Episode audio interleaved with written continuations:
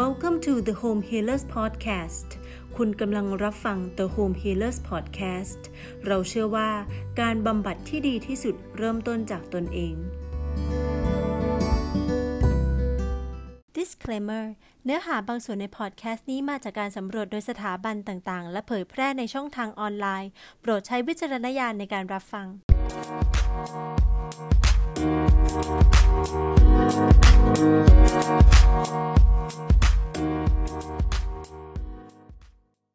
สวัสดีค่ะ ห่างหายกันไปสักพักนะคะสเตลลี่กลับมาแล้วค่ะ ก่อนหน้านี้นะคะมีแวะผ่ายตัวไปนะคะ เพื่อไปจัดแจงการงานต่างๆนะคะ ให้เข้าที่ลงตัวเลย แล้วก็ใช้เวลาส่วนหนึ่งนะคะ ในการ reflect สะท้อนผลงานของตัวเองว่า ในตลอดระยะเวลาเนี่ยปีนี้2020เนี่ยมีอะไรที่คืบหน้าแล้วบ้าง แล้วก็ปีหน้า 2021 ตั้งใจและตั้งเป้านะคะ ว่าจะทำอะไรต่อไป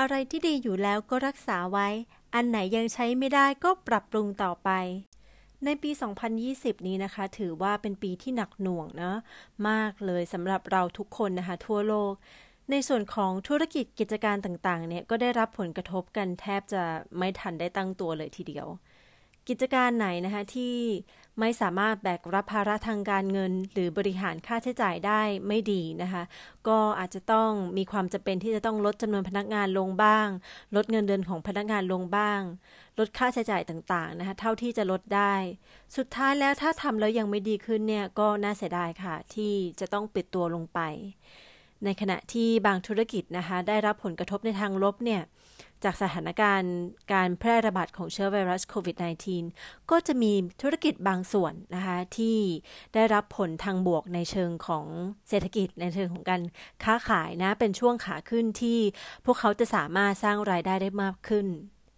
แต่อย่างไรก็ตามนะคะต่อให้เป็นในช่วงขาขึ้นเนาะแต่ถ้าบริษัทเหล่านี้เนี่ยค่ะไม่มีการวางแผนที่ดี เพื่อรองรับความต้องการในการบริโภคของผู้บริโภคนะคะที่เพิ่มสูงขึ้นอย่างก้าวกระโดด ไม่ว่าจะเป็นการบริโภคสินค้าหรือการบริโภคหรือการใช้บริการนะคะเห็นที่บริษัทเหล่านี้ก็คงจะต้องเหนื่อย หรือว่าแข่งขันได้ยากนะคะเมื่อเปรียบเทียบกับบริษัทที่มีการวางแผนที่ดี สุดท้ายแล้วบริษัทไหนที่วางแผนได้ดี หรือสามารถปรับตัวได้ดีต่อสถานการณ์การเปลี่ยนแปลงเนี่ยค่ะ ก็จะสามารถเข้ามา take market share หรือส่วนแบ่งการตลาดไป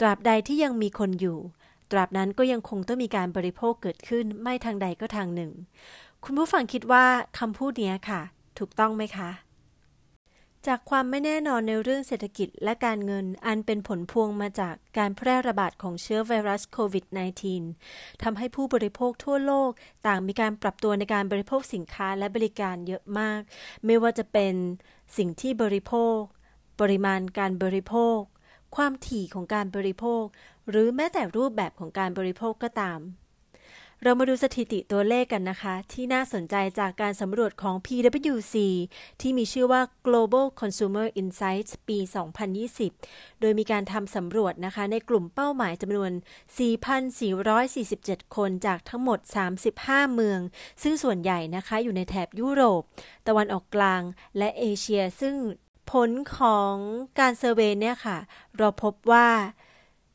ธุรกิจในกลุ่มเสื้อผ้าและรองเท้าเนี่ยมีการบริโภคลดลงถึง 51%กลุ่มกีฬาและกิจกรรมนอกบ้าน 46%กลุ่มร้านอาหารโดยเฉพาะร้านอาหารประเภท นั่งรับประทานในร้าน 41%กลุ่มอุปกรณ์เครื่องใช้สำนักงาน 36%และกลุ่มผลิตภัณฑ์สุขภาพความงาม 35% PwC นะคะมีการสำรวจต่อเนื่องลงไปถึงสาเหตุของการบริโภคที่ลดลงในกลุ่มเป้าหมายนี้นะคะ พบว่ามีเหตุผลด้วยกันหลักๆ 3 เหตุผลด้วยกัน เหตุผลแรกค่ะ ค่าใช้จ่ายในครัวเรือนเพิ่มขึ้น ไม่ว่าจะเป็นค่าอาหาร ค่าน้ำ ค่าไฟ เพราะอะไรก็เพราะว่าทางภาครัฐนะคะมีมาตรการออกมา มาตรการที่ว่าก็คือมาตรการล็อกดาวน์นั่นเองให้แต่ละท่านนะคะอยู่ที่บ้านเพื่อป้องกันการแพร่ระบาดของเชื้อไวรัส อยู่บ้านไปเลยย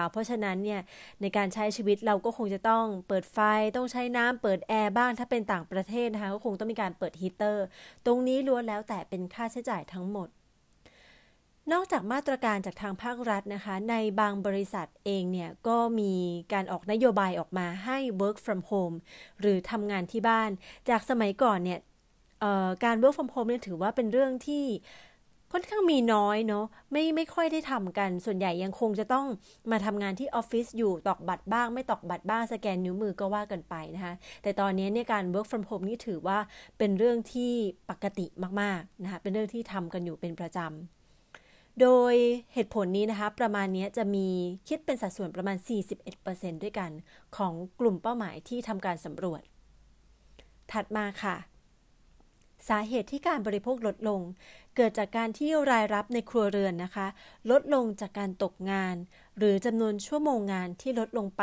ค่ะ ข้อแรกเราคือค่าใช้จ่ายใช่ไหมคะ คราวนี้เรามาดูที่รายรับบ้าง ต่อให้บางครั้งเนี่ยค่าใช้จ่ายอาจจะเท่าเดิมใช่ไหมคะ แต่ว่าถ้ารายรับลดแล้วเนี่ย ก็ส่งผลกระทบต่อการบริโภคเช่นเดียวกัน ในข้อ 2 นี้นะคะ คิดเป็นสัดส่วน 40%และข้อ 3 ค่ะ ก็คือรายรับในครัวเรือนเนี่ยลดลงจากการที่ตัวเองเนี่ยเจ็บป่วยจากการติดเชื้อไวรัสโควิด -19 หรือแม้แต่ว่าอาจจะต้องขอพักงานหรือลาออกจากงานนะคะ มาเพื่อ ดูแลคนในครอบครัวที่เจ็บป่วย ตรงนี้นะคะคิดเป็น 8%สิ่งที่น่าสนใจนะคะก็คือว่าการสำรวจเนี่ยทำให้เราพบว่า 18%ของกลุ่มเป้าหมายเนี่ยค่ะ คือคนที่สูญเสียทั้งรายได้ แล้วก็คนที่ไม่สามารถควบคุมรายจ่ายได้ น่าเห็นใจค่ะ แล้วก็หวังว่าให้เหตุการณ์นี้นะคะ สิ้นสุดเร็วเร็วมากที่สุดเลยโดยเร็วที่สุดนะคะ แล้วเราจะได้ฟื้นฟูกลับมาใช้ชีวิตของเรากันค่ะ ซึ่งผลสำรวจของ PwC นี้นะคะ มีทิศทางไปในแนวเดียวกันกับการสำรวจของ McKinsey ที่เปิดเผยในช่วงเดือนตุลาคมที่ผ่านมานะคะ โดยมีการสำรวจใน 45 ประเทศ ในภูมิภาคอเมริกา เอเชียแปซิฟิก ยุโรป แอฟริกาแล้วก็ตะวันออกกลางนะคะว่าการบริโภคส่วนใหญ่เนี่ยยังคงมีทิศทางที่ลดลง โดยเฉพาะในประเทศที่ยังไม่สามารถรับมือกับการแพร่ระบาดของเชื้อไวรัสโควิด -19 ได้ดีพอโดยการบริโภคนะคะจะปรับเปลี่ยนนะคะจากการบริโภคทั่วไป ไปโฟกัสกับสิ่งที่เรียกว่า value และ essential ก็คือคุณค่าและก็ความจำเป็น อันไหนที่ไม่มีคุณค่าหรือมีความจำเป็นน้อย หรือไม่ได้จำเป็นต่อชีวิตก็จะเลือกที่จะไม่บริโภคหรือบริโภคลดลงนะคะในประเทศที่มีความผันผวนทางเศรษฐกิจมากเนี่ยผู้บริโภคค่ะมีแนวโน้มที่จะเปิดโอกาสให้ตัวเองเนาะได้ทดลองสินค้าหรือบริการจากแบรนด์ใหม่ ๆ ผู้ประกอบการใหม่ ๆ หรือบริษัทใหม่ ๆ ที่ก่อนหน้านี้ค่ะ ไม่เคย ได้ใช้มาก่อน เพราะว่ายังมีความเป็นแบรนด์ loyalty สูง คือมีความพักดีในตราสินค้าเดิม แต่เนื่องจากว่าสถานการณ์บีบคั้นเนอะตัวเองก็อยากจะลดค่าใช้จ่ายลง ก็เลยอะยอมก็ได้ลองดูก็ได้ว่าตัวแบรนด์ที่เกิดขึ้นมาใหม่เนี่ยถ้าสมมติยังอยู่ในบัตเจตที่ตัวเองประเมินไว้ได้หรือประมาณไว้ได้เนี่ยค่ะ ก็ลองทดลองใช้ ซึ่งตรงนี้มองว่ามันเป็นการเปิดโอกาสให้กับ ธุรกิจเล็กๆนะคะหรือธุรกิจที่เพิ่งเกิดขึ้นใหม่ สามารถเข้ามานำเสนอ สามารถเข้ามามีบทบาทในสัดส่วนของการตลาดใน Market Share ได้เช่นเดียวกัน เราลองมาดูการบริโภคในประเทศไทยบ้านเราดูกันบ้างนะคะว่า มีตัวเลขสถิติอะไรที่น่าสนใจบ้าง จากการสำรวจของ Wonderman Thompson และดัตเทลนะคะ มีการสำรวจในกลุ่มตัวอย่างในประเทศไทยจำนวน 1,243 คน อายุเฉลี่ย 16 ถึง 69 ปี พบว่าประเทศไทยเป็นประเทศที่มีความกังวล ในเรื่องของภาวะเศรษฐกิจถดถอยหรือ economic recession นะคะ ซึ่งตัว economic recession เนี่ย ก็วัดได้จากการเติบโตของ GDP ที่ติดลบนะคะ เติบโตอยู่แต่ว่าติดลบเนี่ย อย่างต่อเนื่องเมื่อเปรียบเทียบกับ ผลของการเติบโตของ GDP ในไตรมาสก่อนๆ GDP คืออะไร GDP ก็คือผลิตภัณฑ์มวลรวมในประเทศนั่นเองนะคะ ซึ่งตัว economic recession เนี่ยหรือการถดถอยทางเศรษฐกิจเนี่ยค่ะ เป็นมีเหตุผลส่วนหนึ่งนะคะ เกิดจากการที่ประชากรในประเทศเนี่ยบริโภคลดลง สำนักงานสภาพัฒนาการเศรษฐกิจและสังคมแห่งชาติ หรือที่เราเรียกกันว่าสภาพัฒน์เนี่ยนะคะย่อๆ มีการคาดการว่าเมื่อสิ้นปี 2020 เนี่ยค่ะ เศรษฐกิจของประเทศไทยเนี่ยจะหดตัวอยู่ที่ 8.5%ซซึ่งการหดตัว 8.5%เนี่ยค่ะ แม้ว่าจะเป็นสัญญาณที่ดีขึ้นแล้วนะคะ จากการติดลบของ GDP ในไตรมาสที่ 3 ที่ติดลบอยู่ที่ 6.4%เมื่อ เปรียบเทียบกับการติดลบของไตรมาสที่ 2 ที่ 12%ก็ถือว่าอะก็ยังมีความพยายามธุรกิจหรือเศรษฐกิจของประเทศก็ยังคงมีความบอบบางอยู่ดีนะคะไม่ว่าทางภาครัฐเองเนี่ย แล้วก็ทั้งภาคเอกชนมีนโยบายหรือมีมาตรการต่างๆ ออกมาเพื่ออัดฉีดการใช้หรือการบริโภคของประชาชนในประเทศเนี่ย ก็ต้องมาลองดูอีกทีค่ะว่า ประสบความสำเร็จไหม มีการกระจายของรายได้ มีการสร้างงานเกิดขึ้นได้จริงหรือเปล่านะคะ จุดหนึ่งค่ะที่นักวิเคราะห์นะคะได้ชี้ประเด็นให้เห็นเลยว่า โอ้โอเค ในไตรมาสที่2เนี้ยนะคะที่มีการติดลบอยู่ที่ลบ 12%เนี่ยมันลบหนักกว่าช่วงวิกฤตต้มยำกุ้งนะคะ เมื่อปี 1997 เพราะฉะนั้นพี่ไทยคะสู้ๆค่ะ เราจะฝ่าฟันกันไปด้วยกันได้นะคะ พอเรามองตัวเลขทางเศรษฐกิจในภาพกว้างๆเนี่ยเราอาจจะรู้สึกว่า เออ การบริโภคหายไปไหนหมดเลย แต่เอาจริง ๆ แล้วนะคะ พอดิวดาวลงไปในรายละเอียด หรือลงไปในตัวตัวเลขนะคะในรายละเอียดเราจะพบว่าการบริโภคเนี่ยมันมีอยู่นะคะ ไม่ได้หมายความว่าทุกเซกเมนต์ทุกเซกเมนต์ของธุรกิจ ไม่มีการใช้หรือการลดปริมาณของการบริโภค มันมีธุรกิจอย่างที่เกริ่นไปตอนต้นว่า บางธุรกิจเนี่ยที่มีการบริโภคที่สูงขึ้นและเติบโตขึ้น โดยอัตราการเติบโตนี้นะคะ น่าสนใจทีเดียว บางธุรกิจนะคะเติบโตเป็นร้อยหรือเป็นพันเปอร์เซ็นต์เลย เมื่อเปรียบเทียบกับช่วงที่ก่อนโควิดคำว่าช่วงก่อนโควิดกับช่วงโควิดเนี่ยเราขอใช้ time frame กันสักประมาณ 3-4 เดือนเท่านั้นเห็นผลแล้วค่ะ100%หรือ1,000%เร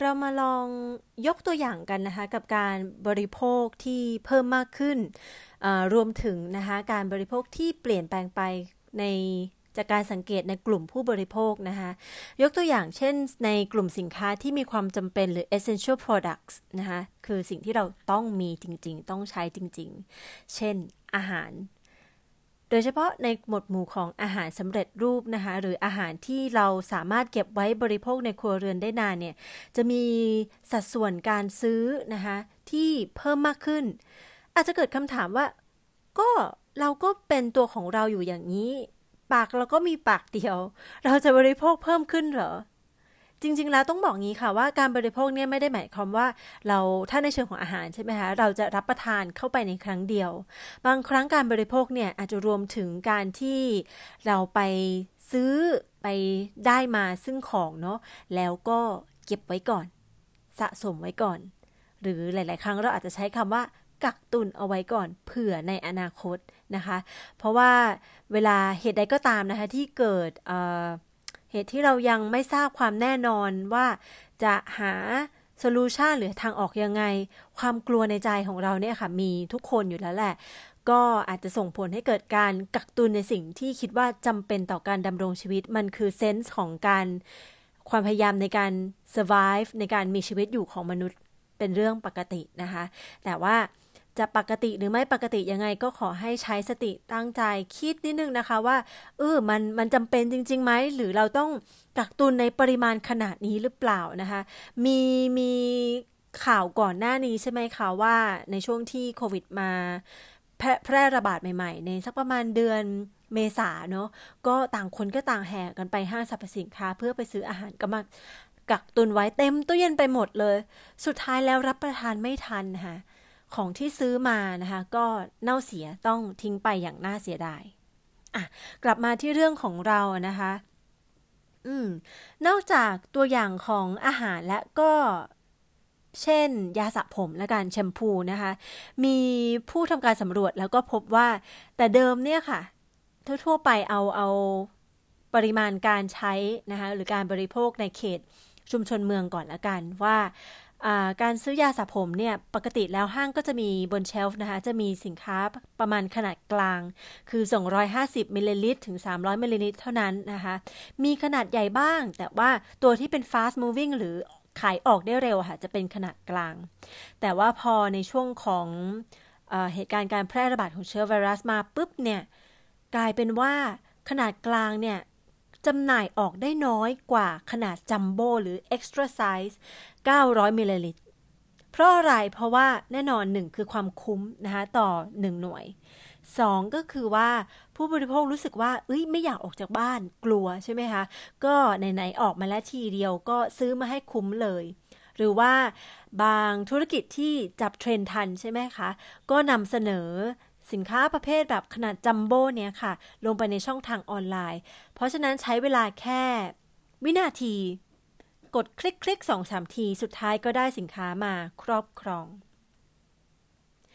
JP Morgan นะคะมีการทำการสำรวจเช่นเดียวกันนะคะพบว่าผลิตภัณฑ์ประเภทอุปกรณ์ แล้วก็น้ำยาต่างๆ หรือสเปรย์ต่างๆนะคะที่ใช้ในการทำความสะอาดบ้าน หรือแม้แต่ผลิตภัณฑ์ทำความสะอาดร่างกายใช้กับร่างกายของเราเนี่ยค่ะ ก็มีปริมาณการซื้อที่เพิ่มขึ้นมากอยู่เช่นเดียวกัน มันจะมีช่วงหนึ่งใช่ไหมคะที่ตัวทั้งทิชชู่เอ่ยทั้งน้ำยาแอลกอฮอล์หรือว่า น้ำยาฆ่าเชื้อต่างๆเนี่ยขาดตลาดไป มันเกิดจากการที่ว่าเรารู้สึกว่าอู้ไม่ได้แล้วเราต้องซื้อเข้าไปกักตุน เราจะต้องใช้นะคะไม่ใช้ไม่ได้เนาะก็แต่สุดท้ายแล้วอะค่ะ กักตุนไปกักตุนมาคือบริษัทเขาก็มีการผลิตออกมาทัน เช่นเดียวกันนะคะก็ลองถามตัวเองดูว่า อืม ต้องเบอร์นั้นเลยหรือเปล่านะคะอันนี้ไม่มีผิดไม่มีถูกนะว่าแซลลี่ไม่ได้นะ อืม นอกจากเรื่องของความสะอาดหรือสุขอนามัยแล้วค่ะ ผลิตภัณฑ์ประเภทเพื่อสุขภาพ หรือผลิตภัณฑ์เสริมอาหารและกลุ่มวิตามินต่างๆนะคะ ก็ได้รับความนิยมสูงขึ้นไม่แพ้กัน เพราะว่าเพราะว่าอะไรเพราะเรารู้สึกว่าโอโรค โรคร้ายนี้นะมันทำให้สุขภาพเราเเจ็บป่วยมันทำให้เกิดภัยต่อความเป็นอยู่ของเรา แล้วก็จากการเสพ สื่อต่างๆ หรือข้อมูลต่างๆนะคะ ทั้งถูกแล้วก็ทั้งเสียงลือเสียงเล่าอ้างนะ ก็ทำให้เรารู้สึกว่าเฮ้ยเราจะต้องแข็งแรงอะ่ะ เพราะฉะนั้นเราก็เสริมกันเข้าไปบริโภคกันเข้าไปนะคะอะก็อันนี้ก็เป็นตัวอย่างที่เราก็พบเห็นกันหรือคุ้นๆนะหรือบางทีเราเองก็ทำกันอยู่นะคะตัวอย่างสถิติที่รายงานโดย SCB Economic Intelligence Center นะคะ เราพบว่าผู้บริโภคในเอเชียเนี่ยซึ่งรวมถึงประเทศไทยของเรานะคะ มีความต้องการสินค้าประเภท FMCG หรือ fast moving goods ของเราเนี่ยเพิ่มสูงขึ้นมากแบบเป็นเหมือนร็อกเก็ตอะคะ่ะจรวดพุ่งทยานขึ้นไปเลย โดยเฉพาะกลุ่มสินค้าประเภท สุขอนามัยและสุขภาพต่างๆ ซึ่งผลอันนี้นะคะ สอดคล้องเหมือนกันเลยกับ JP Morgan เมื่อสักครู่ สิ่งที่น่าสนใจก็คือว่าในช่วงโควิด -19 แพร่ระบาดหนัก ที่ผ่านมาประมาณสักเดือนเอเดือนเมษายนนะคะการบริโภคเนี่ยเพิ่มสูงขึ้น ไม่ใช่แค่สินค้าหรือบริการ แต่การบริโภคที่น่าสนใจอย่างหนึ่งคือ การบริโภคข้อมูลข่าวสาร รวมถึงความรู้จำได้ไหมคะในในช่วงนั้นที่อยู่ที่บ้านเนี่ยมีโหคอร์สออนไลน์ออกมาเพียบเลย ต่างคนต่างเรียนนี่ก็เป็นเอ็กซ์เพรสกันไปหลายคนแล้วค่ะ ซึ่งการบริโภคข้อมูลข่าวสารเนี่ยค่ะ มันจะเป็นหนึ่งในตัวเร่งนะคะ ปฏิกิริยาของออระบบออนไลน์ ระบบเน็ตเวิร์กต่างๆ สิ่งที่เคยเป็นฟิสิกอลสิ่งที่เคยจับต้องได้เนี่ย มันก็เริ่มค่อยๆ ขยับตัวจะใช้คำว่าค่อย ๆ ไม่ได้เนี่ยมันมันเริ่มกระโดดขยับตัวขึ้นมาแล้วการ adoption หรือการใช้งานเนี่ย มันเร็วกว่าที่คิด มันเร็วกว่าก่อนที่จะมีความพยายามในการที่จะเเขาเรียกมันมันเร็วกว่า ก่อนที่จะมีเหตุการณ์โควิดเกิดขึ้น แน่นอนสินค้าบางอย่างนะคะหรือผลิตภัณฑ์บางอย่างอะยกตัวอย่างเช่น e-payment นะคะการใช้เงินออนไลน์เงิน เราอาจจะยังไม่ถึงเงินดิจิตอลเนะเป็นแบบใช้ e-banking ก่อนก็ได้ ก่อนหน้านี้คนอาจจะรู้สึกว่าเออ e-banking มันปลอดภัยหรือเปล่าเนาะหรือว่า มันมันใช้งานดีเหรอ มันสะดวกเหรอ ฉันไปแบงก์ก็ได้เนาะ ฉันก็ถือเงินสดก็ได้ แต่ตอนนี้พอสถานการณ์มันเปลี่ยนแปลงไปค่ะ การ adopt หรือการเข้าใช้ตัว e-payment ต่างๆ เนี่ย หรือ e-banking เนี่ย เป็นเรื่องที่พุ่งสูงขึ้นมาก ทำได้ง่ายมาก แทบจะไม่ต้องเขาเรียก incentivize หรือโน้มน้าวมากเลย ยินดีที่จะใช้อยู่แล้วนะคะ ก็ตรงนี้ก็เป็นสิ่งหนึ่งที่น่าสนใจเช่นเดียวกันในเรื่องของการเปลี่ยนแปลง วิธีการหรือแนวคิด หรือลักษณะของการบริโภคของประชาชนนะคะ มาดูอีกสถิติหนึ่งนะคะ อันนี้มาจาก Thailand Board of Investment หรือ BOI ของเรานะคะ ซึ่งเปิดเผยไปเมื่อเดือนมิถุนายนที่ผ่านมานะคะ พบว่าผู้บริโภคในประเทศไทยนะคะมีปริมาณการบริโภคสินค้าและบริการในรูปแบบดิจิทัลนะคะสูงขึ้นมากเลย ไม่ว่าจะเป็นการช้อปปิ้งออนไลน์ การสั่งอาหารประเภท Delivery นะคะส่งถึงบ้านโดยใช้ออนไลน์ การสตรีมมิ่งการเล่นเกมออนไลน์ แล้วก็รวมถึงการพบปะนะคะแบบเห็นภาพหรือที่เรียกว่า virtual hangouts นะคะ โดยกลุ่มอายุนะคะที่มีการใช้มากที่สุด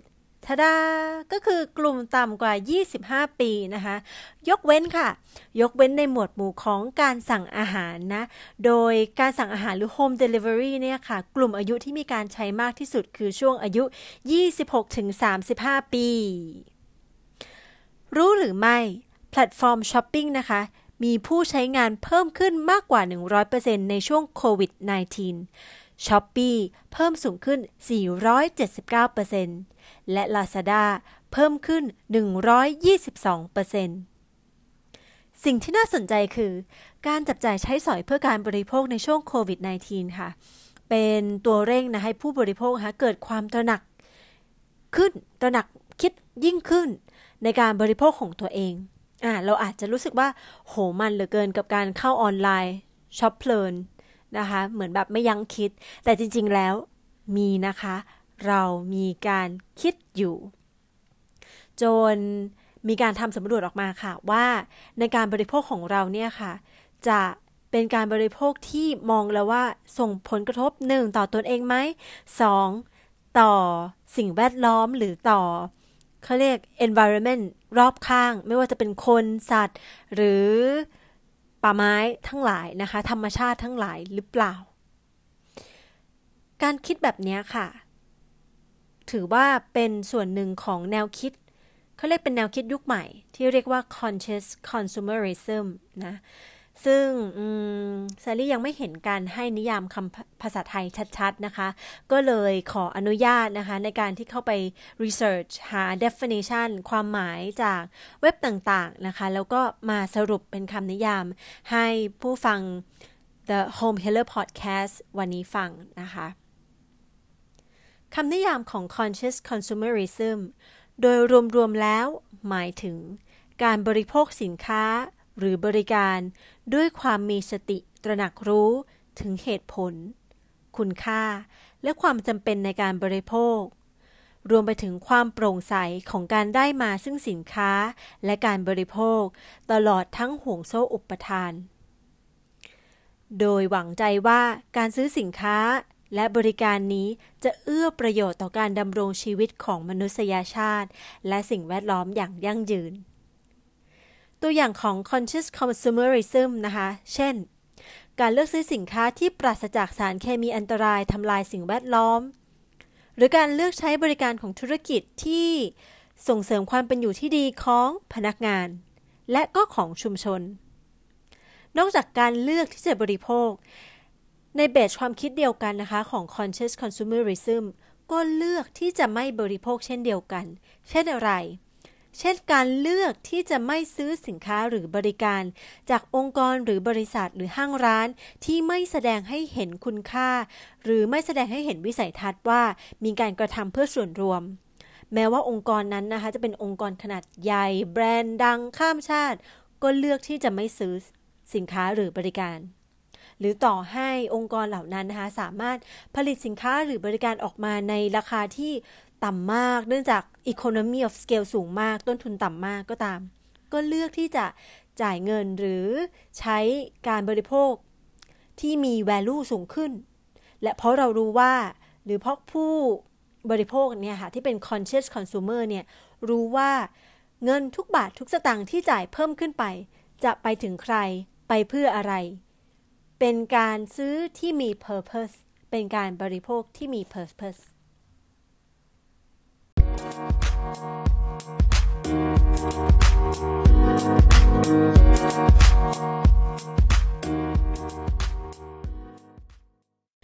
ซสืบเนื่องจากคำว่า conscious consumerism นะคะ สิ่งหนึ่งที่เตะหูเตะตาเลยก็คือคำว่า conscious หรือแปลเป็นไทยนะคะ ง่ายๆเลยว่าคำว่าสติ การตระหนักรู้นะคะ ก็เลยทำให้วันนี้นะคะ The Home Healers ของเรามีแขกรับเชิญค่ะ ที่จะมาแชร์ความคิดมุมมองเกี่ยวกับการบริโภค และการบริโภคนิยม ผ่านเลนส์ของผู้ฝึกโยคะนะคะเอา้าแล้วโยคะมาเกี่ยวข้องอะไรกับคอนเซปต์นี้ด้วยอ่าก่อนอื่นก็คือจะต้องบอกว่าในการฝึกโยคะนะคะ นอกเหนือจากการฝึกท่าทางร่างกาย การขยับ ยื่นร่างกายเคลื่อนไหวต่างๆ ให้เกิดสุขภาพที่ดีแล้วเนี่ยค่ะ ผู้สอนเองเนี่ยในหลาย ๆ ครั้งก็จะแทรกแนวคิดนะคะ ในเรื่องของการมีสติ มาใช้ในการใช้ชีวิตในประจำวันด้วยเช่นเดียวกัน วันนี้แขกรับเชิญของเรานะคะ คือมาสเตอร์สุเรชมุนิสามีนะคะ ผู้ก่อตั้งร่วมโคฟาวเดอร์ของโยคะ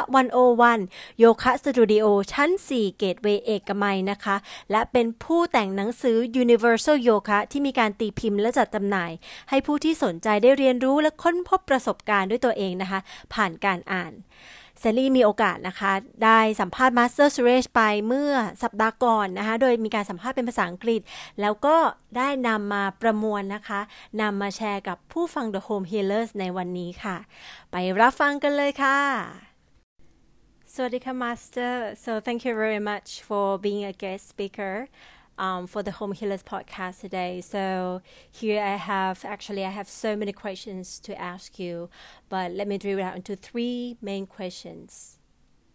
So, as a long years yoga practitioner and experienced yoga teacher with thousands of hours of teaching, I believe not only myself want to ask this question: In what way yoga is considered a science of consciousness? Yeah, how about we start from something simple because the word consciousness seems something too advanced, like we are talking something about algebra.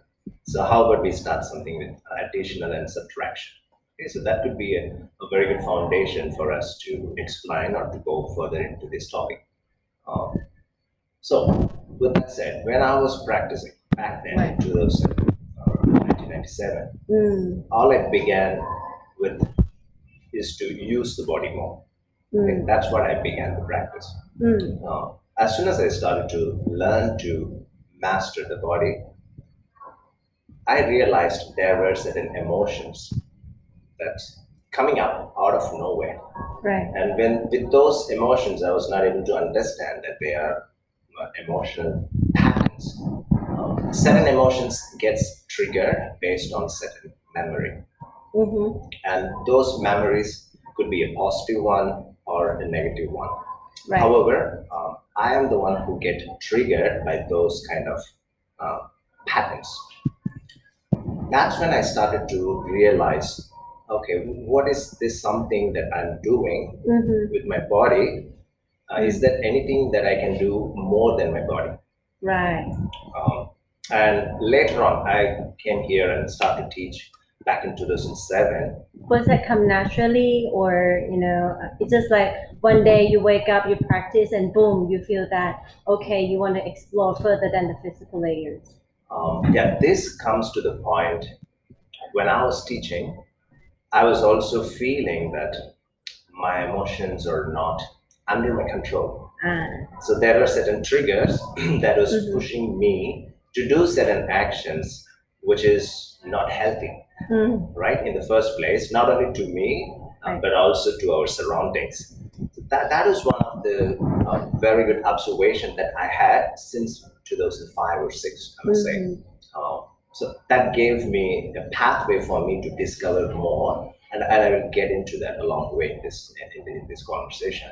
Right. But before that, what intrigued me was right now, and back then, there is a, a word that triggered me a lot. But like people talked about stress, right. and people talked about um, uh, depression. Uh-huh. So I don't know that what what does stress mean? Uh, what does depression mean back then? Mm. So all I was doing is more on the physical level. But once I started to read and I started to observe what's going on in the world, then these kind of ideas popped up.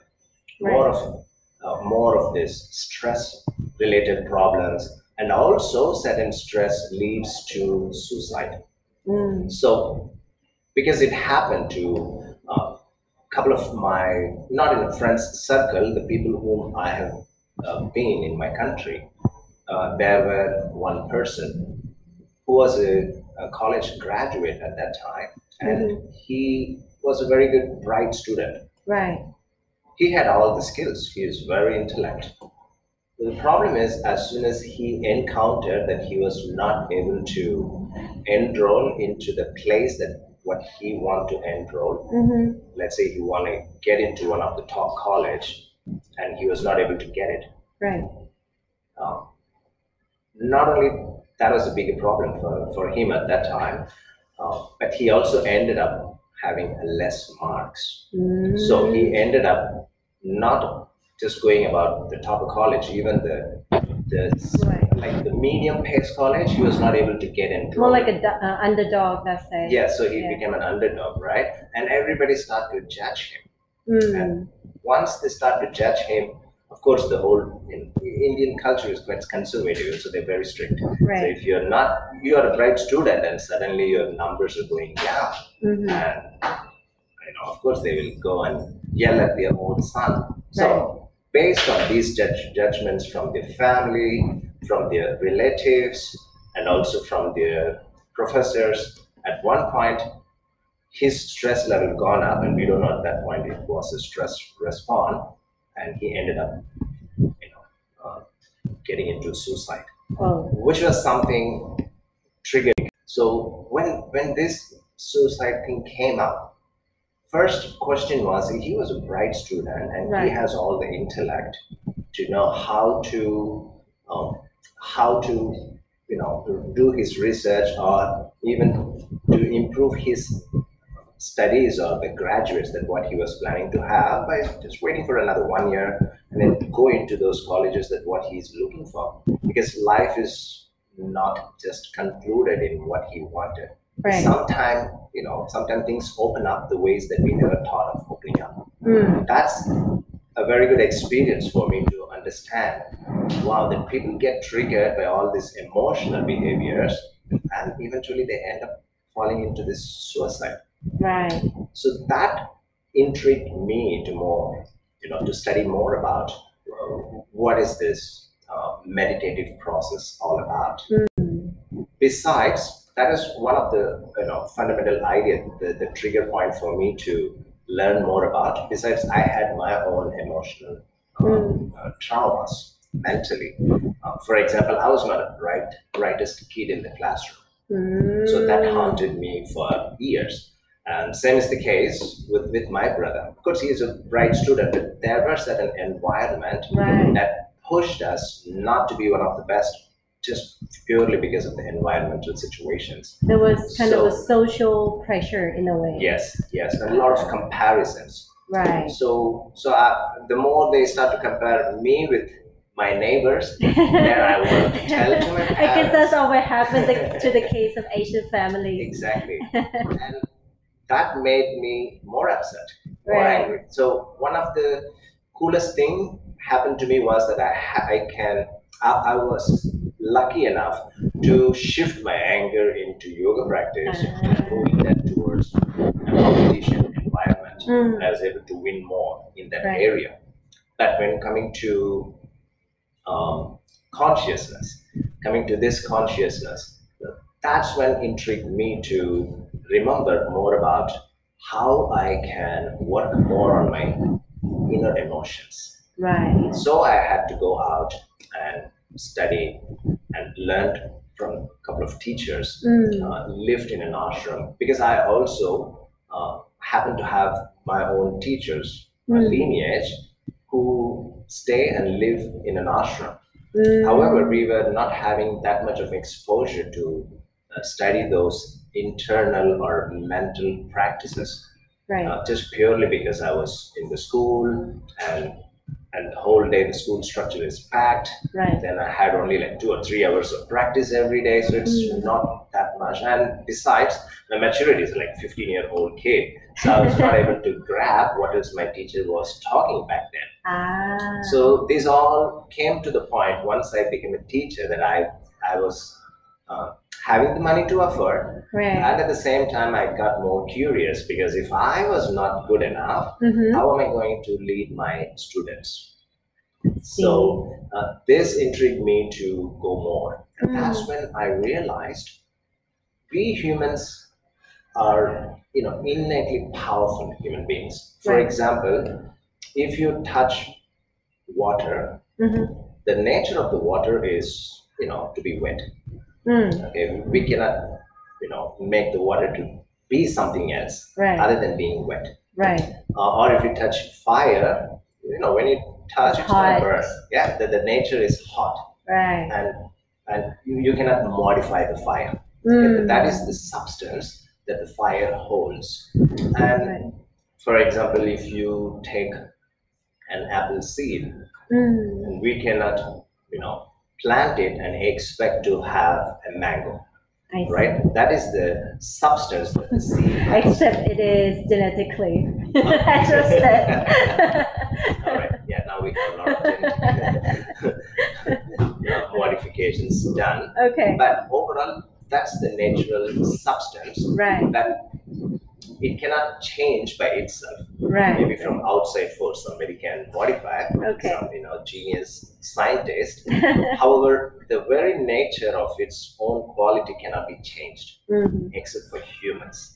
Mm. and humans have our own swadharma. So Suresh knows I'm Suresh. Mm, mm. Okay, Sully knows you're Sully. Yeah. All right, and that is a huge transformation mentally to realize that this is me Mhm. and this is where I'm lacking, and how can I move my my energy or how can I move my chaotic thinking to clear thinking Right. based on this basic awareness that what we have. So it is not something that only yoga can give that. Right. is our own substance that human has it. Right. So every human has that. But the problem is nobody is ready to direct that. Mm. So what I see yoga is a tool Right. which help us to bring in that awareness so that we can redirect ourselves to see our own substance that who we are and Right. what we are made out of Right. once we understand our own innate power Mm. it is possible to turn around and see how we can build that weakness into strength Right. so that we call it as swadharma Swadharma. yes so in Ah. yoga we call it as swadharma Okay. It is something your innate quality cannot be changed. So that means people, everyone, every single of us, whether you, me, or everybody else will have it. That is our innate nature of human being. Mm. That is the power that human being holds. Right. But to sharpen it up, we need a tool. Mm. And that tool is yoga. I see. And in order to maintain maintain that innate power, we need some resource.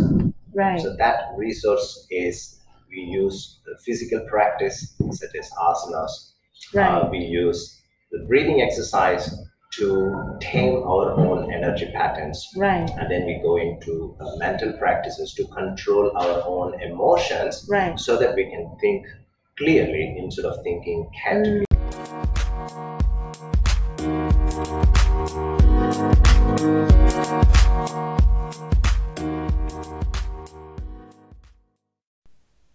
เป็นยังไงบ้างคะกับคำถามข้อแรกที่ว่า consciousness คืออะไรนะคะ มาสเตอร์สุเรศก็ได้ให้มุมมองของเรื่อง consciousness หรือความมีสติพึงรู้กลับมาโดยผ่านประสบการณ์นะคะของมาสเตอร์สุเรศในวัยเด็กเนาะว่ามีบางสิ่งบางอย่างมีเหตุการณ์บางอย่างในชีวิตเนี่ย ที่เป็นตัวทริกเกอร์ให้มาสเตอร์สุเรศตั้งคำถามว่า เอ๊ะ การที่เราควบคุมร่างกายได้ทำไมเราถึงจะควบคุมความคิดหรือความรู้สึกไม่ได้ หลาย ๆ ครั้งนะคะ ต่อให้มนุษย์เราเนี่ยดูเหมือนว่าจะมี potential มีโอกาสที่ดีเนาะ แต่สุดท้ายแล้วด้วยความที่เรารู้ไม่เท่าทัน ความคิดเนี่ยก็อาจจะจบลงด้วยทางออกที่ไม่สวยนักนะคะ อย่างตัวอย่างของเคสนักเรียนที่เรียนเก่ง แต่ว่ามี social pressure คือแรงกดดันทางสังคมเนี่ยค่ะ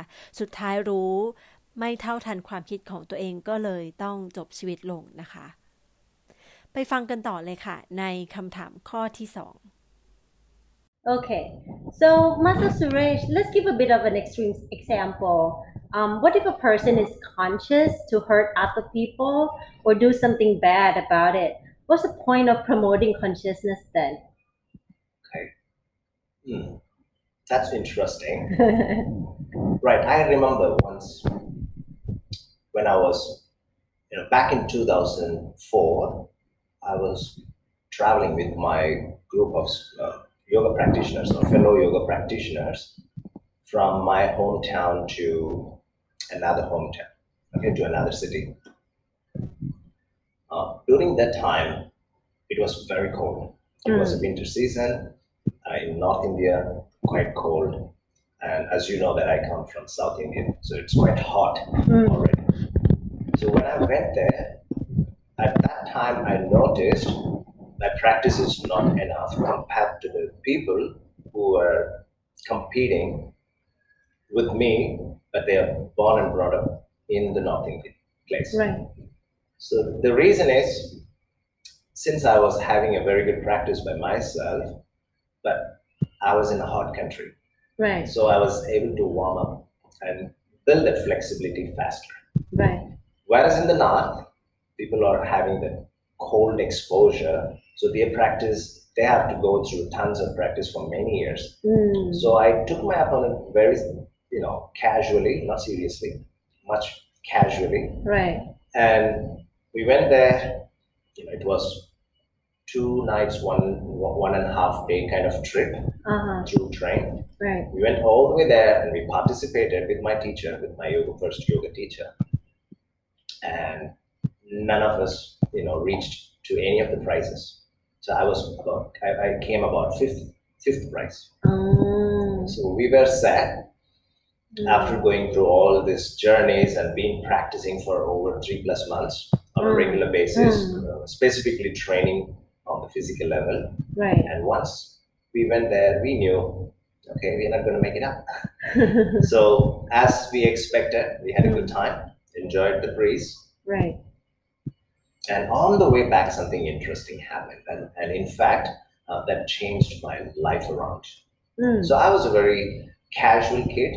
Mm-hmm. With me, we had about uh, five other fellow students. Among them, I'm the, the eldest, eldest one. So my teacher always assigned me certain job to do it. Mm. For example, I had to wake up early in the morning, around five, and I have to make these people, I mean my fellow practitioners, Right. to wake up as early as possible and make them to get ready to prepare for all these competitions. Right. So by seven or seven thirty, we should be out of our place where we Mm. stayed, because the Mm. competition place a little further than the place where we stayed. Mm. So every time we we go there, we chit chat, sleep late, Mm. and I wake up early. But the problem is when I ask my um, the fellow practitioners Mm. to wake up on time, they don't. They didn't. All they said five more minutes, and that five minutes put me in trouble because by the Oh. time my teacher woke up and came, he was refreshed. He was totally fresh, and we all were just sleepy face, sitting there waiting to take, you know, waiting to take shower from one person to another because it is a common shower room. Oh. So he yelled at us. He Mm. scolded us.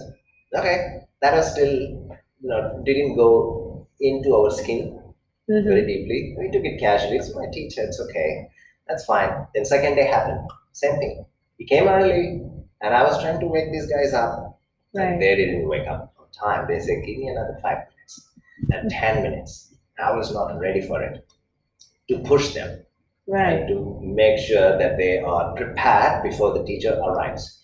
And that was about five days happened. Every day, Right. someone created some difficulty, you know, towards the path of mini leadership that my Mm. teacher had given to Mm. me. How how uh how young was you? Were yeah, you it was back then? back in 2004 or 3, around that Oh. time. So I was about uh, uh, 15, 16. Yeah, now you're revealing your age. Thank you very much.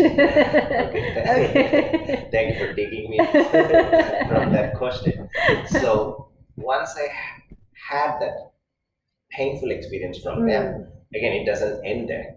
right. So we had to come back on the way back, Mhm. back home.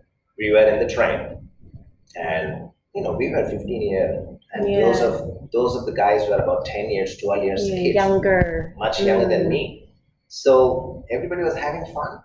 Nobody, Mm. you know, really bothered about losing the championship. It was like a road trip. Yes, Yeah. it was a kind of a entertainment trip. Okay. Basically, it was not feeling that we all went for a competition and we were representing our hometown to ensure we Ah. win the prize, but we didn't show any sign Mm. of us. So we all were having fun, eating well, playing around, Mm, and mm. that's when you know it happened at the last point. We were about to arrive our hometown in another three hours time. Right. and my teacher came. He couldn't bear all the fun we were having. He woke up, he stood up. There was a new English newspaper that the people were selling. He took it up and then opened the page and asked, called me, asked me to read it. And that was the first time, trust me, I was reading a newspaper Uh-huh. in English. Ah. So- although I come, you know, from a school where Mm. everybody speaks English, but we never had had the exposure of talking with one another Right. using English language. Right. So it was just for a memory's sake. It was not, you know, based on understanding. right. It, it was just as a preparation that you have to do it as a job. Mm, as a-. Uh, it's not as a responsibility. So what happened was I was reading that paper. I read it fast because you know I come from the English school, right? So I read it fast, read all the pages. And then he asked me, okay, to stop it. And he picked one specific paragraph and then asked me, tell me the meaning of what this paragraph says. you just you just release the word out, the voice out. He bit my head off. That was the painful trip ever Oh in the last gosh. three hours. Uh, He yelled at me, he scolded me, he, particularly you, not not the rest particularly me. Oh Yes. man. And he was scolding at them, the rest, but still they were playful, not serious enough Right, right, to understand the situation. right. After all, like about 45 minutes of lecture, Mm. something triggered me. เอาละสิคะ ก็โดนอาจารย์เทศบ่นไปตั้ง 45 นาที สักพักก็ของขึ้น เรามาฟังกันต่อค่ะว่าหลังจากมาสเตอร์ของขึ้นแล้วเนี่ย เกิดอะไรขึ้นกันแน่ He was scolding at them, the rest, but still they were playful, not serious enough Right, right, to understand the situation. right. After all, like about 45 minutes of lecture, Mm. something triggered me. Mm. I said, I'm never going to come back to yoga competition anymore. I'm done with Oh. this guy. I don't want this to happen to me anymore. But Right. little did I realize the trigger that he created in me Mm. pushed me to study harder. Mm. And deep down, I went back home. We lost the competition. And that night, I didn't sleep. Mm. Something kindled in me. Right, He right. stimulated. I'm not good enough. Maybe I was doing a good yoga practice, but I'm not good enough to understand what he wanted me to understand. Mm. So he scolded. He never scolded. Okay, we know each other at that time for over five years. Mm. Um, so he never scolded even once, even after losing competition. But something with the leadership that he gave to me, Mm. and I was performing very poor, Right. triggered him. Oh. That's when he yelled at me, he scolded me. Mm. And once I, you know, was thinking, Mm. okay, after the whole situation, what happened, one thing stood out was, okay, I need to go back to study again, Mm. which means I had to literally go back, joining um, an English coaching class where I could learn the basics of the grammar. Although I knew how to read it, Mm. but I never knew how to understand and read it. Mm. But that trigger Mm. helped me a lot to read, and not only that, I was able to speak. Mm. And then I was finishing the college. Right after that, I was able to go into an international call center where I could speak and communicate Mm-hmm. with the Western uh, audience. Right. Right. And it took all in just one year, Mm. one to one and a half year. Mm. about 12 to 16 months. So that's the time frame. So that was a you know powerful push that came from my teacher, Right. although I felt that is hurting my Mm. feelings. Mm. However, he did the right thing at that time. Right. He was a teacher who was conscious enough Mm. and he is a guy who teach how Mm. to be in silence Mm. However, at that time frame, I needed that medicine. Mm. So, in a way, it hurt me. I would say instead of hurting, he was being tough on me, right. which Right. is much like a tough love. I see. So, is it, I mean, is it fair enough to say that it actually depends on the intention? Exactly. That if the intention is uh, to hope the best for someone, but sometimes the technique will have to be a little harsh, Yes. and that is acceptable when we mention that one person can be conscious to hurt other people. Exactly. Mm, And this could also lead, for example, if someone in in an industry, right, employer versus employee, right. I'm pretty sure they are employer for some reason. Mm, mm, Okay? They have certain level of awareness and intelligence in Right. what they do. And when they see something wrong with their employee, they try to fix it Right. at first. They Mm, try to tell nice and soft. right. No, they don't listen. Some people need certain therapy. So Okay. you say soft way, right. they don't listen. Right. You say it a little loud voice, they don't bother. Mm. But we just use the stick, they will listen to you.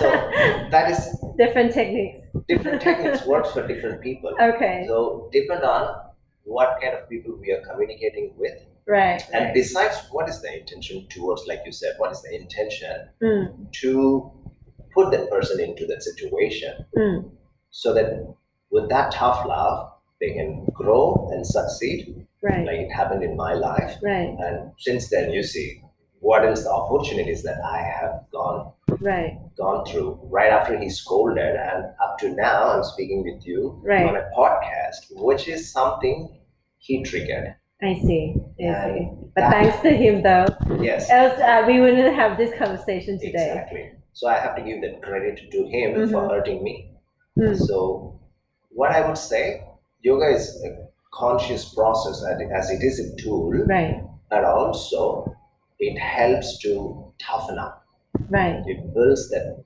challenging quality within that's what we do certain postures too Mm, is it makes you tough. It makes you strong, right. not to break down too soon. Right. Now you see the kids when they get least mark than what they expect, they cry out loud and they don't ever want to participate in that Mm, same competition. right. Okay, in, in the same league of what participating, just because they're embarrassed, they're too Mm, shy, mm, not afraid to fail. right. Right. Right? so as soon as the people i mean when they are practicing yoga on a regular basis Mm, if they're still someone very soft very kind or very light gentle. too gentle Mm, eventually life will test them right. okay? if not through that person maybe through certain disease Mm. We don't know. Mm. Right? Anything can come and test us. Comes in one way or another. Exactly. So why don't we prepare our, our mind and our body to face that? Mm. Okay, and that's the beauty of having this process in our journey of whether it is physical practice or mental practice or, or any sort of breathing Right. practices or even dance of Shiva, by the way.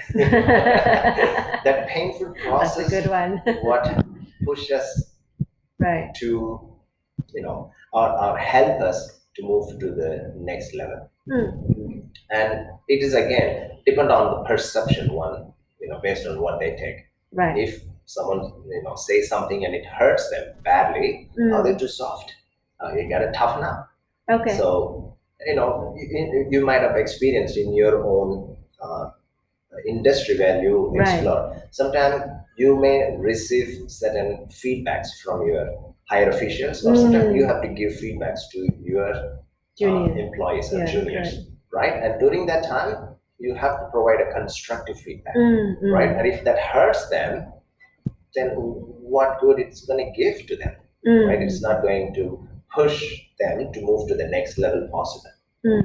okay and that, that's what i'm thankful for for what he did to me I mean, my teacher who did that to me Yeah, because you're conscious to know that he is um, conscious as well to give you a tough love. exactly so both have the equivalent level of consciousness. it took me a while though Right. it took me a while though it didn't Mm. come too early because i was hardly 15 Mm. and it took me about like five six years Wow. so I, even right now Mm. I still talk to my teachers and I still, you know, love to go there and be with them, communicate with them. And, you know, end of the day, they're proud of, Ah, ah. you know, what I've been into this journey. They're not jealous of me right. right. growing up. And, Perhaps they might say that what took you so long. well, that's bad. and I want the same thing with our students as well. Right. sometimes it seems like hurting. But at the end of the day, you know, it's from the best intention. Someone can Mm. genuinely, you know, put the pressure on you to to move to the next level, and that's what you're doing too, you know, Yes. with your students, and and that's a beautiful journey because this breed is ge- getting into an extinction because everybody's trying to be too soft and too Right. smooth. I'm not telling you should be angry at each other. Mm, mm. But all I'm saying, when there is a certain situation, it is good to give a constructive feedback and preparing the other person Mm. to be ready for the bigger tasks Right. that's coming, which you and I don't know. Right.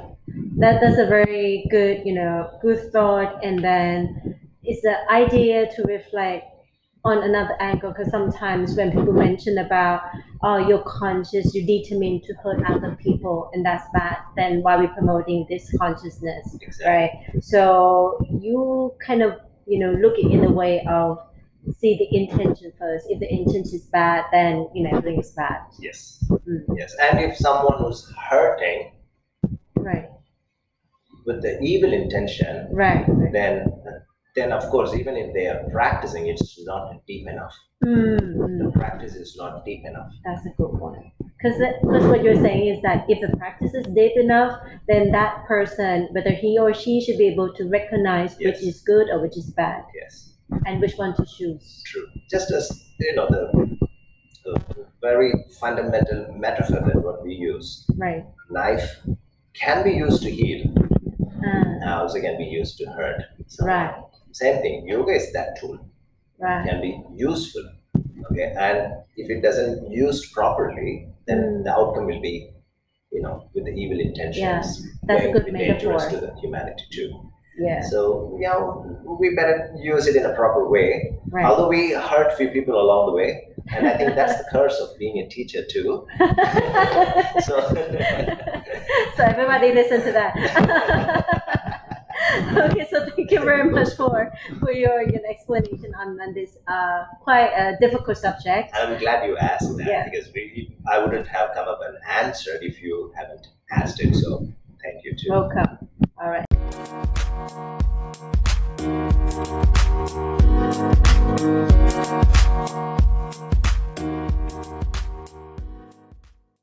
การต่อจากนี้นะคะเราก็ในตอนสัมภาษณ์นะคะ เราก็ได้มีการย้ายเนาะโลเคชันในการสัมภาษณ์เข้าไปในห้องที่มีการฝึกสอนโยคะกัน ซึ่งพอเราอัดเสียงเสร็จแล้วค่ะ เราก็เลยเพิ่งรู้นะคะว่า โอ้มันเสียงกล้องพอสมควรก็ยังไงก็สลิดตัดต่อในส่วนที่ เสียงกล้องยังไม่ยังไม่ได้เยอะมากถึงขั้นฟังไม่ได้นะคะ อย่างน้อยเนี่ยเอเซนส์หลักๆ เลยที่มาสเตอร์สุเรชแชร์ในเรื่องของ consciousness นะคะหรือการมีสติรู้ในเชิงของ consumerism หรือการบริโภคเนี่ย อันนี้เป็นไฮไลท์มาก ๆ เลย ลองไปฟังกันค่ะ Okay, Master Suresh, so we come, you know, to almost the last question that we have here from the podcast users.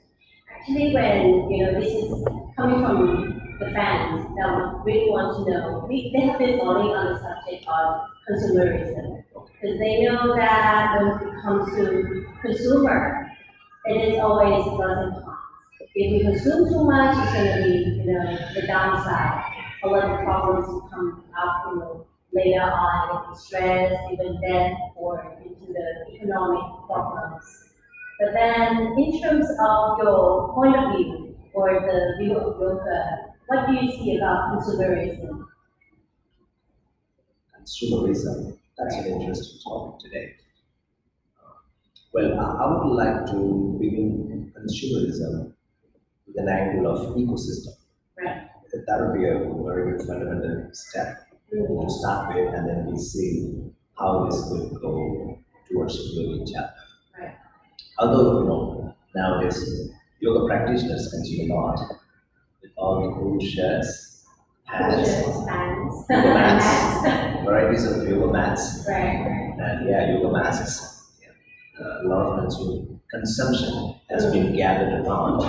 Um, and, and, let's discuss about that. I, I, remember when I was a kid, about uh, 8 to 10, um, we always go to the market. Mm. And when my father particularly takes me to the market, I always cringe. Please, I don't want to go to the market. And I yeah, and I feel that if I go with him, that is going to be embarrassing to me. It's all because he carried a very thin bag. Thin bag. Cotton bag, I would say. I see. It's something simple. Right. And wherever he goes, carry that with him mm-hmm. to buy the products. Right. What else we are planning to buy. But again, it's not colorful bag either. Mm. Just one yellow color bag. And I still remember he carries that yellow color bag, and sometimes the gray one. Um, but that's what pretty much he carries in whatever he wanted to buy, whether it is vegetables or whether you want to buy fruits or you want to buy grocery items, whatever we use that. However, at home still we had you know, a couple of uh, plastic, polyethylene, uh, colorful. The fancy yes, was still there. Colorful ones were there. But I always think like, why don't we use this shortcut? Just pick it up, go there, use it mm. while we have it. Why do we need to lose it just because it is there? Although they use it for you know trash and everything, but my father was very strict about it. Mm as strict he was, wherever he go, he carries that. And he also pushed us to carry some bag like that. And sometimes you know, we sneak in and try not to carry those kind of bags. But again, that was about eight years old, and this man, who was in his 40s at that time, we never had any idea of creating damage to this environment. Hmm. Although I was trained from the school that I know how to use the body in cover, but he was not you know, that kind of a uh, uh, educated one, but still he has the education to ensure that the environment has to be used or you know, uh, yeah, make sure we are using the environment properly, pro- properly without damaging them. Mm. So that is something interesting yeah, that was something very interesting later on. Once I started to go to the markets and sometimes still use the polythene cover. Right. And when I was in the college, we had a class, a specific class about this ecosystem. Mm. And they were talking about uh, how important it is to consume Mm. without damaging the ecosystem that what this nature has built up. Right. Uh, again, at that time, it was an education purpose, was Yeah. not keen enough to know really well. Right. But have you seen the videos that's, you know, uh, becoming viral or not? When in the ocean you see uh, tons of garbages, Mm. particularly their polyethylene uh, Yeah. covers, and, and also loads and loads of landfills Mm. of these trashes. This all comes from single-use plastic covers. Although in Thailand right now we have banned it, which is good to see, there's still you know, many small shops using it. That is one aspect. But think about the single use of water bottles. About it? What that happens? Yes, It was so convenient. it is Right. super convenient. And the single, it it is very convenient, right? It is so convenient, and the folks telling to us that over a half a trillion single-use plastic bottles have been manufactured every year. I mean, we do have some awareness and education towards that, but mm. overall, how much it is affecting our ecosystem. And not only that, this could damage, causing massive floods. It, it does happen in the past, uh, in, in other in other countries, but still, the massive floods can be caused sewage blockages and whatnot and let alone the oceans that's been consumed with tons and tons of plastics. And think about it, 365 days on a regular basis. Okay, and, and we've been massively gathering it Right. All along using this consumption. So although it seems pretty good, pretty nice, however, it is not supportive and also not helpful to this whole environment. This quality of not harming the environment is very important because when you are protecting, we are protecting for what? We are protecting for our future generations. Mm-hmm. And this is the only thing we can give back to this planet. Mm-hmm. And planet is as alive as we are. Right. So what is that one thing we can give back to this planet? Mm-hmm. Yes, and at least we we are, not harming the nature. Rather, how can we help protect the nature by using on a minimalist level possible mm-hmm. with these consumptions? All right. Same is the case with, with yogi practice. Right. They do yoga practice, but then if they're mindlessly, unconsciously consuming all these patterns on a regular basis, Right. it is of no use of doing this yoga practice because end of the day, yoga is not about me, Right. for myself. And that's what you see in the classrooms. We have this beautiful ritual Mm. to begin with when you do yoga, Right. having the deepest gratitude in your heart Mhm. so that you dedicate this practice.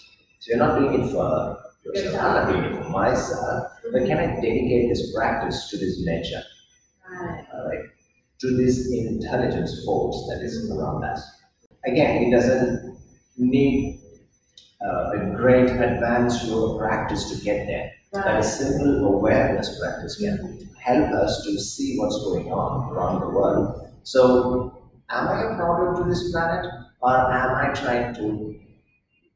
I mean, not helping in a way, but am I trying to uh, not cause or not harm this planet by creating something supportive for our future generation? Right. So that's one of the important concepts I always endorse when coming to yoga practice. We spoke earlier, it's the intention, right? And that can impact for years, although it is invisible, but it does impact. So this- say that you're not saying that consumerism is um, by nature is that. It is not bad because if you're consuming, let's say we have this amazing uh, iPhone. we need to have because it helps us to No sponsor. sponsors. All right, then it does help us to expand our lifestyle. Our lifestyle to somewhat much more effective and much more easier. Let's say in the past, if you want to travel without an aircraft, right now, now during this COVID pandemic, that in the past, if there is, you know, when there is no aircraft, how were we traveling from one place to another to trade? It's long travel, and how many years we've been wasting just in travel. Right now, we shorten up everything. So technology in itself is good, but overconsumption and also using the technology against this nature might be not a very good idea. So how can we minimize it? Let's say, for example, using iPhone. There are people constantly change iPhone every year. They get impulsive response from buy another one. You want to come out. Yes, a new one comes out, we get another one. Right. I'm not nothing bad against, against iPhone usage itself, uh, but can we minimize it, like maybe how how about postponing to four or five years, um, rather than just using it one year and then changing another and then changing another. Again, this is all you know coming to the point of carbon emission, Right. right? We are the one who just emitting all the time, and we still thinking that oh, this nature, you know, the, the green planet is dying, and it is not the same way as it was in the past, that we are the one who's causing it in the first Yeah. place. So at least minimalizing would be good. Right. Again, you, in yoga, you have a very good concept. Less is more. Mm. And sometimes, yeah, when, when you're overdue, okay, how can we do it less, Mhm. softer? And that requires awareness. Mm. Okay. So at the end of the day, even though, you know, uh, some people say that consumerism is, you know, kind of tricky in a way, some say yes, some say no to it. But, you know, another angle that we can see it, it depends on the Exactly. consciousness and awareness. Exactly. We always circle back Right. to how much of awareness we have for ourselves to consume, and also how are we taking care of this planet. Right. This is another life planet. That's what we call this planet is Mother Earth. Right. So if we are careful about our own mother, then we might as well be careful about this mother planet Mm. uh, to cause less harm Right. than more. That's an interesting concept. Um, earlier I've been um, following up on the business articles, right? And then it happened to be the fact that yoga industry actually is worth about two billion US dollars. Let's say Yes, it is. solely in the USA alone. In Thailand, I'm sure that it's it'll be Well- not less, less than that. Because Thailand, when we come here, when we talk about you know one of the uh, hobbies, let's say, uh, or leisure, yoga could come up in one of the top three, yoga and yoga stuff. Um, and then, you know, people may say that, oh, I do, I do a lot of yoga, a lot, a lot, a lot of yoga, taking courses here, there, here, there. Think in that sense of consuming yoga course or yoga practice as a material or as something tangible, like commercial tangible items? Do you think there is a way or there is such thing can consider as too much of yoga? That, that's interesting. Yeah, there is a point where when you're practicing yoga, you have to learn and accumulate the knowledge that what you know what these ancestors have been given to us. And this knowledge is quite important. Why I say it is important? There are so many books out there, and there are tons of teachers out there than ever. Everybody has their own way of explaining it.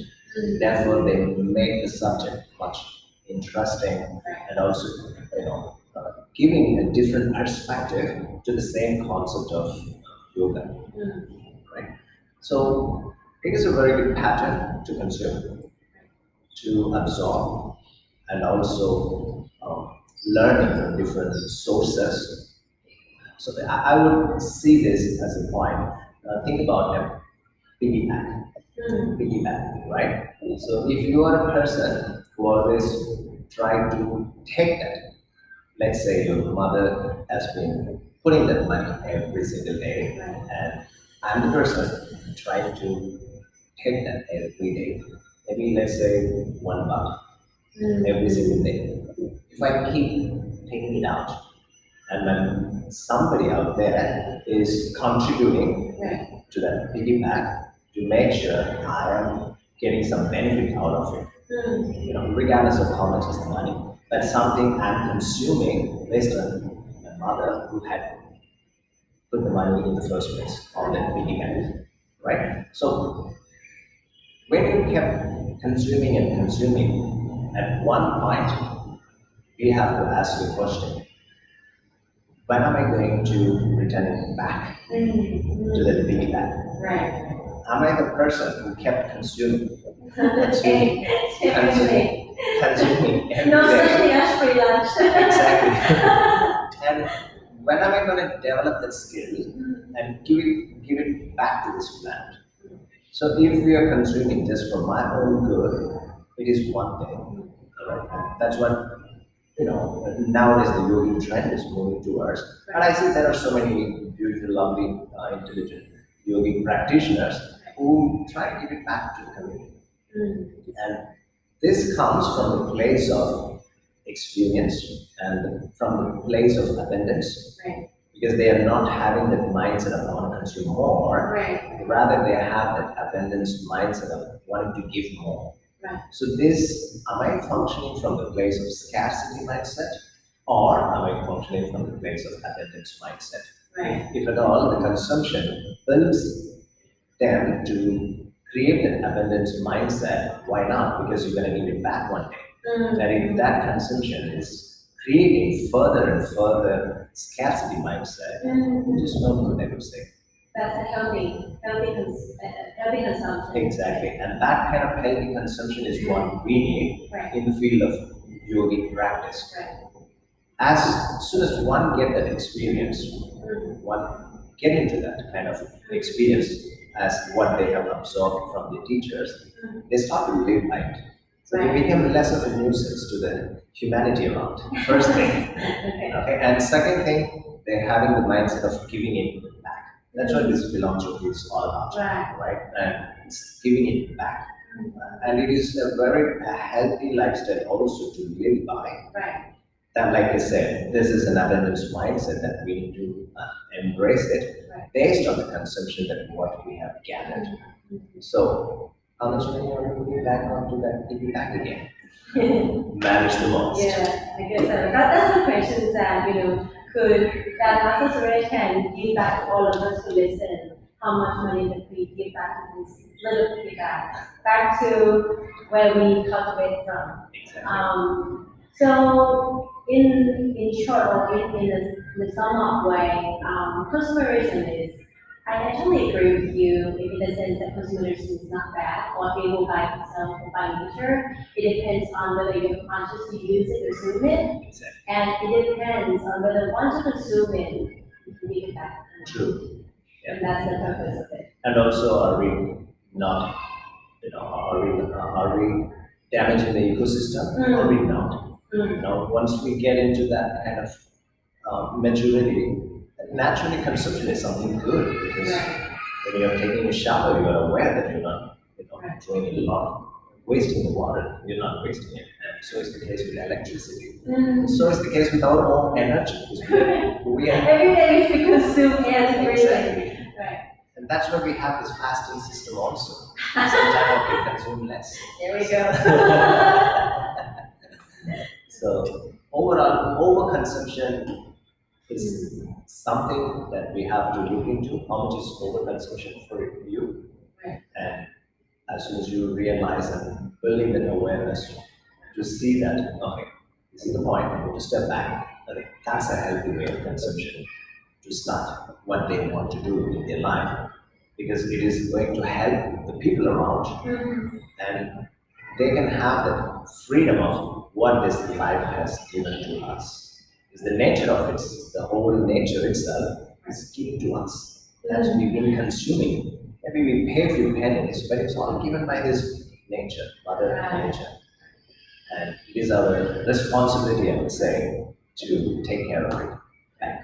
That's good. That's a good point of view. I never thought that you actually, the person who gave it to you is not the person just in front of you, but actually the whole ecosystem that actually gave it to you. That's true. Yeah, that's very good. In one of the top three, yoga, and stuff. Um, and then, yeah, people may say that, oh, I do, I do a lot of yoga, a lot, a lot, a lot of yoga, taking courses here, there, here, there.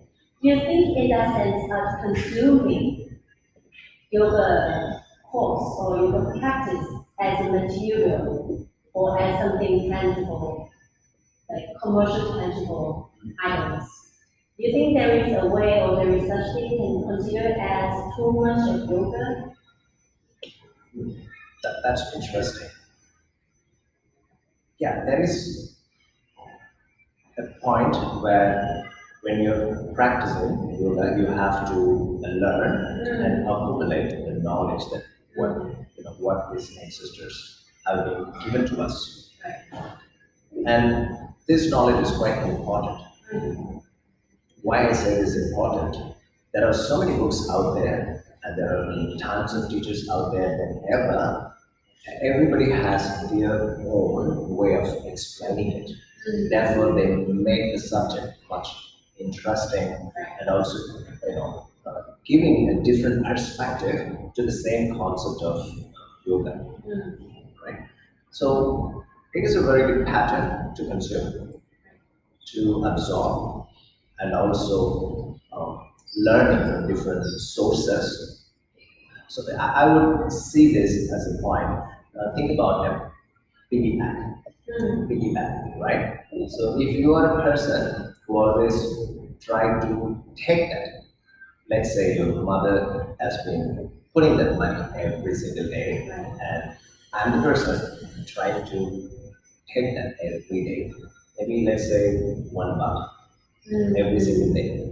If I keep taking it out, and when somebody out there is contributing Right. to that piggyback to make sure I am getting some benefit out of it, mm. you know, regardless of how much is the money. That's something I'm consuming based on my mother who had put the money in the first place on that piggyback, right? So when you kept consuming and consuming, at one point we have to ask a question: When am I going to return it back to the big piggyback? Right. Am I the person who kept consuming, Consuming. consuming, consuming every No day? such thing as free lunch. Exactly. and when am I going to develop that skill and give it give it back to this plant? So if we are consuming just for my own good, it is one thing. Right? And that's what you know nowadays the yogi trend is moving towards. And I see there are so many beautiful, lovely, uh, intelligent yogi practitioners who try to give it back to the community. And this comes from the place of experience and from the place of abundance Right. because they are not having that mindset of I want to consume more. Right. Rather, they have that abundance mindset of wanting to give more. Right. So, this am I functioning from the place of scarcity mindset or am I functioning from the place of abundance mindset? Right. If at all, the consumption helps them to create an abundance mindset, why not? Because you're going to give it back one day. Mm. And if that consumption is creating further and further scarcity mindset, which is no good, I would say. That's a healthy, healthy, cons- uh, healthy consumption. Exactly. And that kind of healthy consumption is what we need Right. in the field of yogic practice. Right. As soon as one get that experience, one get into that kind of experience as what they have absorbed from the teachers, they start to live light. So they become less of a nuisance to the humanity around. First thing. Okay. Okay, and second thing, they're having the mindset of giving it back. That's what this philanthropy is all about, Right. right? And it's giving it back. Mm-hmm. And it is a very healthy lifestyle also to live by. Right. That, like I said, this is an abundance mindset.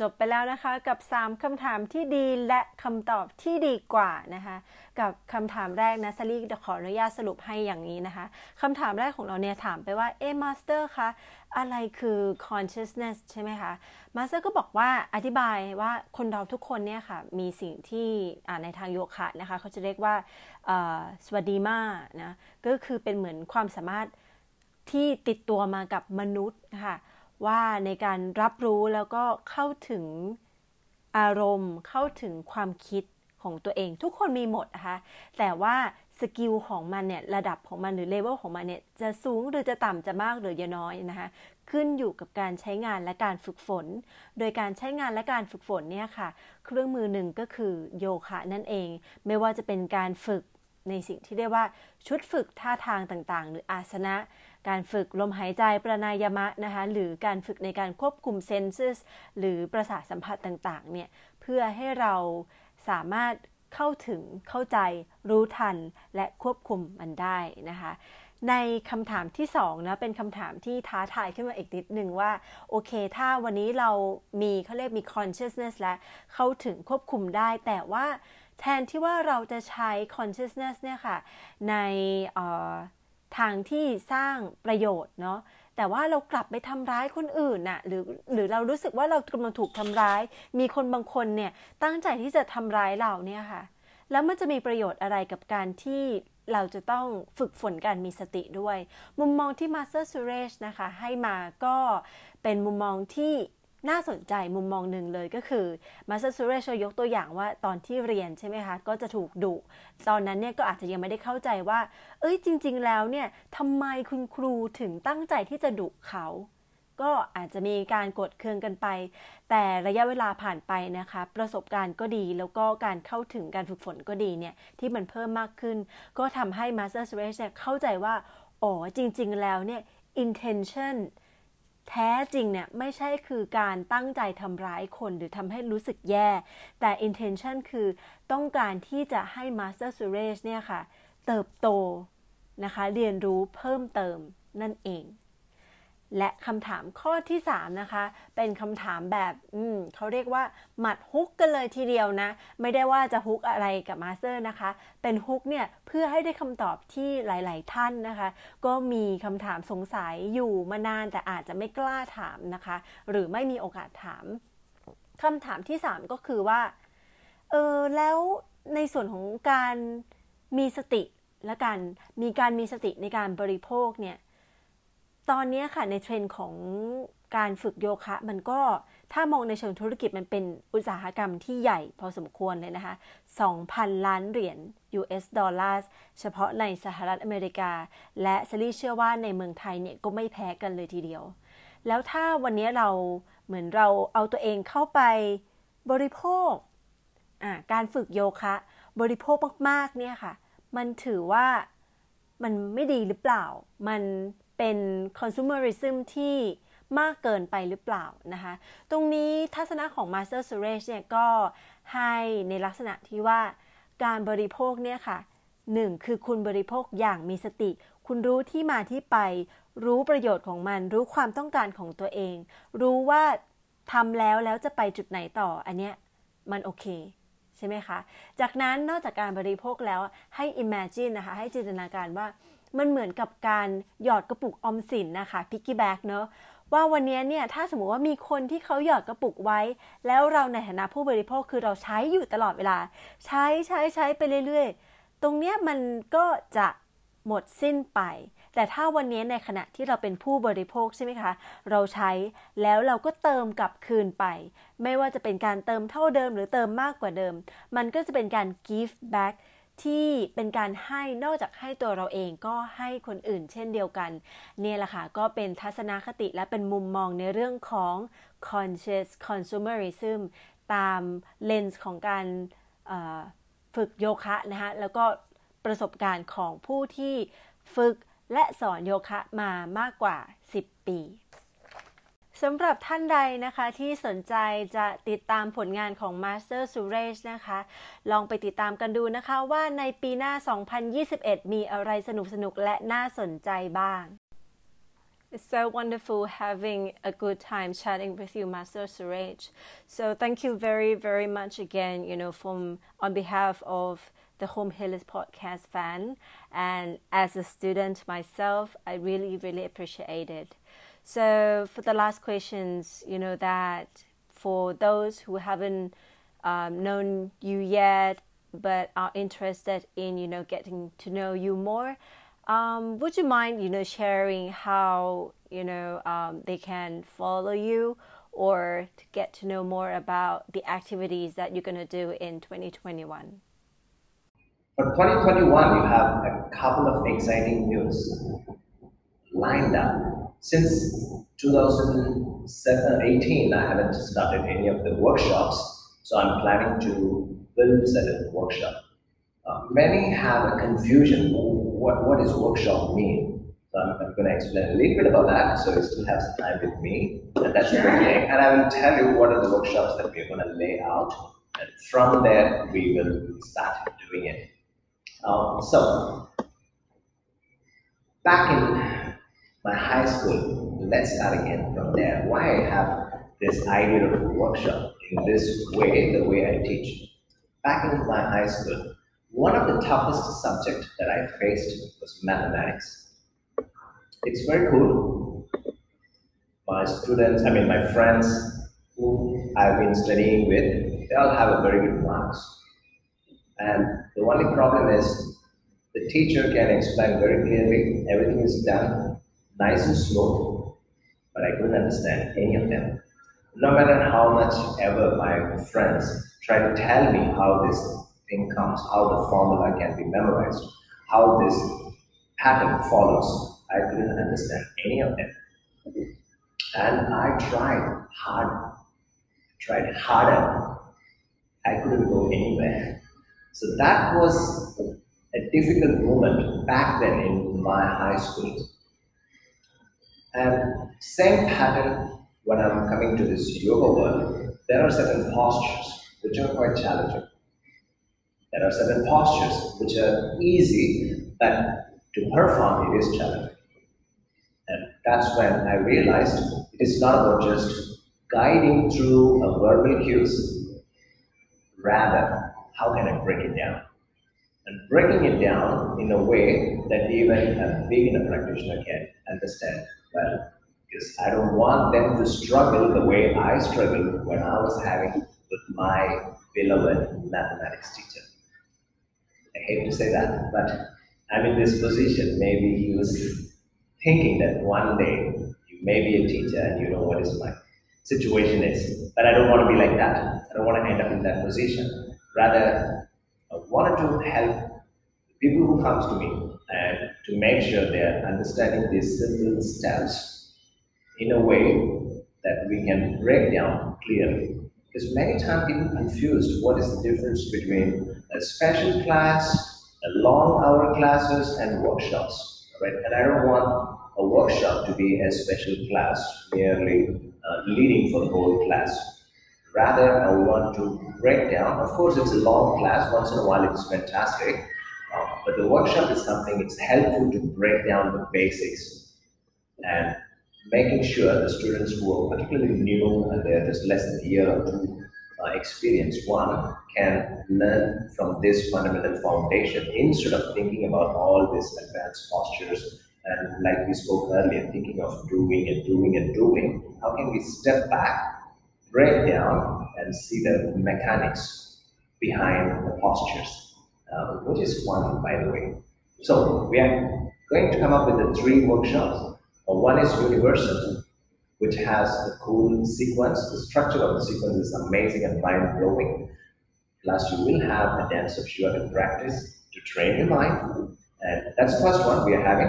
And the second one is something I love because I've been doing it for many, many years, which is uh, Ashtanga series.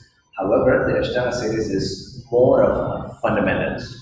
And these fundamentals is something not about doing uh, the whole fixed sequence, Rather, how can we avoid all those fixed practice and create basic step to enhance your physical health? So that's the second practice I'm uh, looking forward to. because that has cool things to add up and to make sure that one is not fixed or uh, stuck into the same routine practice. This can give them an insight to learn. Besides, anybody can do it, and, I want that confidence in them as well. Um, the third one is we have the name for it, which is exciting one as well. It's called Handstand Madness. So that's the coolest thing. However, that's not for beginners. So I highly, you know, ex- expecting the experienced students to be ready for that to get there because it is one thing which helps them to build their muscular strength in a proper way without damaging them or you know uh, using the wall hundreds and thousands of times. So how are we going to use it? And we're going to break it down in all possible way in that workshop which is something i'm looking forward as well. And these are the three main parts we're going to plan. It's about each of them goes about eight weeks. So be ready for that. I'm excited as well to be a part of this workshop at Yoga 101. I'm thankful for the boss for having me this opportunity to share these classes in her place. And as well as I'm looking forward to have you here.